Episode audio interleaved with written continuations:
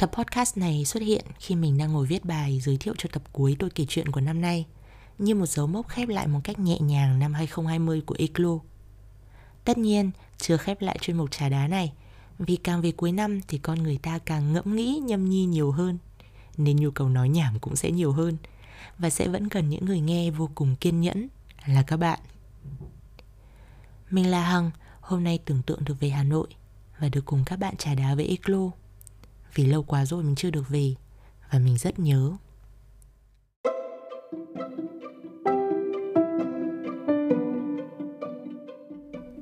Bình thường mỗi tập podcast của mình là sản phẩm của một suy nghĩ vu vơ về một điều gì đó. Hôm là cái cầu thang này, hôm là cái xe ô tô, hôm thì ngồi trên tàu điện ngầm, hôm thì mình bị mệt và lo lắng cho Eclo, hôm thì chỉ là do ngồi đọc Facebook.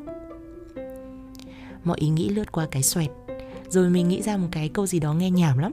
Kiểu đấy, chuyện cái cầu thang này, rồi cái gì mà ngủ gật trên tàu này.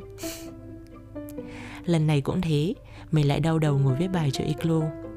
Ngày xưa mình là một đứa ghét văn, ghét khủng khiếp, chắc cũng giống như ghét vẽ. Mình nghĩ mình không giỏi văn, lúc nào cũng bị điểm kém. Viết thì không đúng ý, không biết dùng mấy biện pháp tu từ. Mở ngoặc là lâu rồi không dùng từ này, còn phải lên Google lại. Kiểu như ngày xưa phải ví cảnh ra chơi như một đàn kiến, đàn ong vỡ tổ gì gì ấy. Còn mình thì chỉ thấy ra chơi vui thôi, có được không? Thế mà từ lúc làm Eclo thì phải viết bài để giới thiệu workshop này, giới thiệu tôi kể chuyện, giới thiệu podcast. Cô bạn đang bảo ghét của nào trời trao của nấy không sai, quả không sai.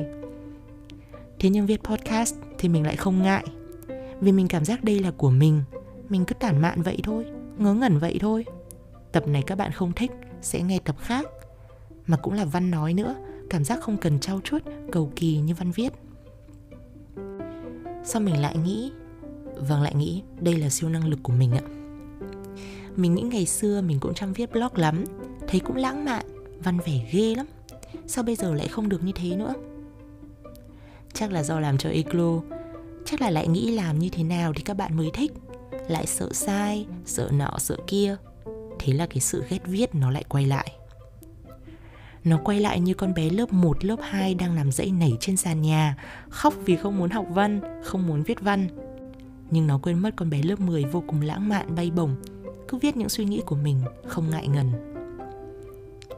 Nhưng cái sự sợ này, sự ngại này đâu phải mỗi chuyện viết đâu biết bao nhiêu thứ trong cuộc sống bây giờ mình cứ ngại ngại không biết các bạn có giống mình không, nhưng lớn lên rồi thì ngại đủ thứ chuyện. Ngại nói chuyện, làm quen với người khác này. Ngại nói trước mặt mọi người. Ngại mặc đẹp như mình muốn. Ngại trang điểm bị người ta để ý.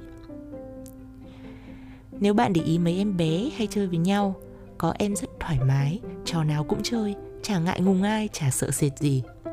Nhưng có em thì dãy nảy không chịu chơi, phụng phịu trốn đằng sau bố mẹ thế nhưng chỉ một lúc là chúng nó đã ngồi với nhau rồi. Hay lắm. Cũng chẳng nói với nhau một lời, cứ chơi thế thôi.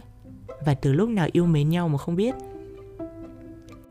Rồi có những lúc hát múa với các bạn ở trường, biểu diễn trong một ngày hội nào đó. Có những ngày lễ tết có gia đình, bạn bè đông đủ, bố mẹ cũng gọi ra bảo hát cho mọi người nghe, múa cho mọi người xem. Không biết các bạn thế nào, chứ mình còn chả nhớ là mình đã từng ngại ngùng gì. Thế mà bây giờ điều gì đã làm cho chúng mình ngại nhỉ?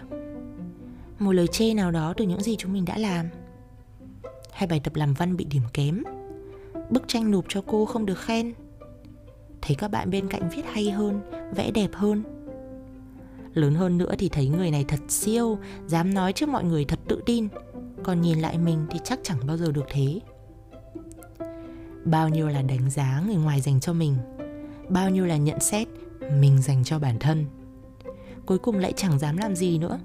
Nhiều khi còn chưa làm, nhưng cứ tưởng tượng là mình chắc không làm được đâu, là lại thôi không làm nữa. Ngày xưa mình hay bị mọi người chê là ngố, là không khéo. À lại còn bị so sánh với em gái mình. Nên mình lớn lên với suy nghĩ ờ mình không khéo, mình không biết nói chuyện với mọi người, mình không biết cách giao tiếp. Thế xong chả hiểu sao, mình vẫn hoạt động hội đoàn. Mình còn chọn làm tư vấn, giúp đỡ cho các bạn. Và điều đó bắt mình phải nói. Có người vẫn chê, Nhưng có nhiều người khen. Mình có thêm nhiều bạn, và điều đó là quan trọng nhất. Đến một ngày, mình không còn quan tâm đến việc mình có duyên hay không, khéo hay không, ngố hay không nữa. Thế nên thôi thôi ngại cái gì? Cứ làm thôi các bạn nhỉ. Nên thích thì mình sẽ viết. Viết những gì mình muốn viết. Viết cho suy nghĩ của mình, nỗi lòng của mình. Còn ai đọc hay không? Quan trọng gì? Ai thích hay không? Quan trọng gì? Mình thích là được. Và nếu như viết từ tâm, chắc hẳn sẽ có người cảm nhận được và sẽ thích thôi. Nói vậy chứ, chắc mai mình sẽ lại quên. Vì dòng đời xô đẩy, chúng mình rất dễ sân si, nên nghĩ người khác cũng vậy. Nên vẫn sợ mọi người đánh giá, rồi lại chẳng đủ mạnh mẽ để nhắc lại những câu nãy mới nói. Chẳng đủ mạnh mẽ để nói, tôi không quan tâm vì thỉnh thoảng quan tâm cũng là một việc tốt mà. Nên thôi, cứ nhầm nhầm câu thần chú mới, ngại cái gì? Cho bớt ngại vậy các bạn ạ. Hôm nay mình nói chuyện cứ như làm nhảm ấy nhỉ? Nhưng chắc các bạn cũng quen rồi. Nếu chẳng may các bạn cũng như mình, thì đây, mình sẵn lòng hô thần chú nhắc cho các bạn. Đâu mưa tin nhắn bay tới tấp vào đây. Thôi, sắp noel rồi, ăn ngon đã rồi ta lại ngại tiếp nhá. Mình là hằng, ngại cái gì mà không trả đá cùng eclo